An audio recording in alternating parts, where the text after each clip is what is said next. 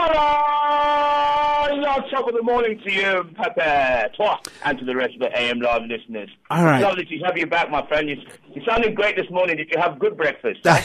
not yet, not yet. I'm looking forward to it.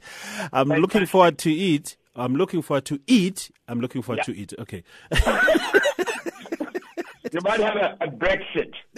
Let's start right there. It's really fascinating me what's happening there. But I see, uh, you know, the post-Brexit fears hitting the banks here in South Africa. It erodes UK economic pillars, property investors uh, fleeing.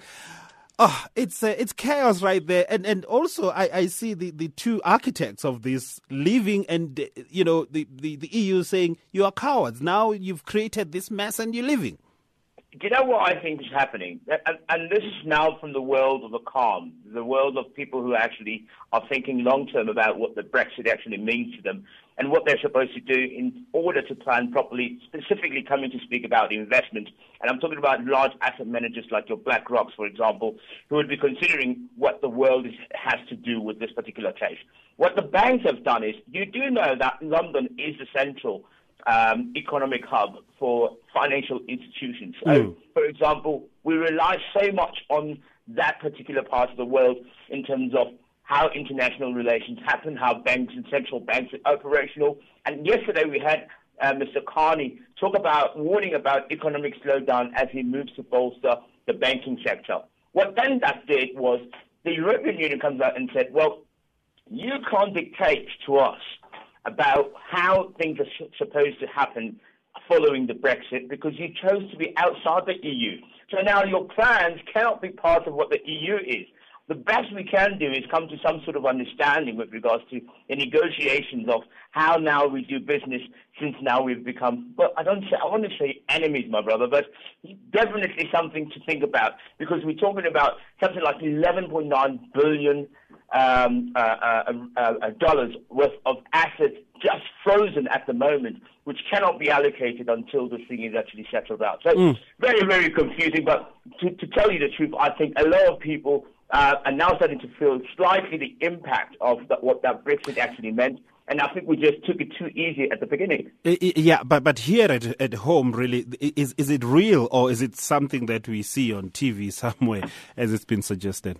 We, we, we cannot ignore it. I mean, we do like 20% of our business um, in trade happens in the UK. So um, and that's if I put the EU into perspective as well. So um, we have to be taking this very, very seriously. You have to also consider the fact that we've got a number of dual listed companies in South Africa that, that sit on the JSE which also will be impacted should it, these negotiations no, not go well. So um, we have to look at those companies and how they've, con- uh, and you've just heard now we've contracted in terms of the private sector. Yes. How will those, those particular companies be affected even further should this not be wrapped up quite uh, easily and more efficiently. So if, if, if anything happens, if something sparks out of control, there are already talks. I mean, this is, these are our, your right-wing economists are saying that Britain will face some sort of a recession uh, if they don't fix this quick enough. And it seems like the shift has, has moved now to the political sphere, where we're they're talking about voting for and preparing for a new prime minister in September, instead of actually fixing the underlying economy. So that's also a concern. Okay, I, I like it when uh, the, the the rand to the pound really is under twenty rand, and my friend, uh, dear friend Tabo in, in the UK, there will Yeah. begin to feel that when I when I when I go visit him, at least I have I have something. You know, when you come with uh, one thousand thousand pound, it's nothing. It's worth nothing, really. Okay, under twenty pound, twenty rand, yeah, it's, it's something. So, so uh, the, the reason then Asian stocks are sinking with the pound.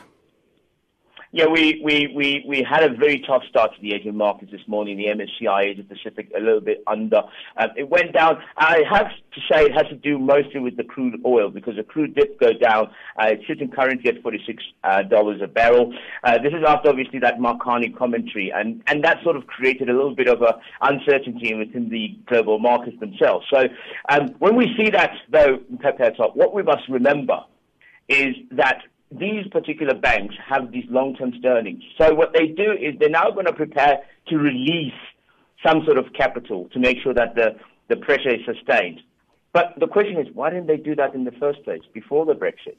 So obviously they were so optimistic that people will vote to stay within the EU uh, instead of voting out. So they didn't think that there was a necessity for them to do that.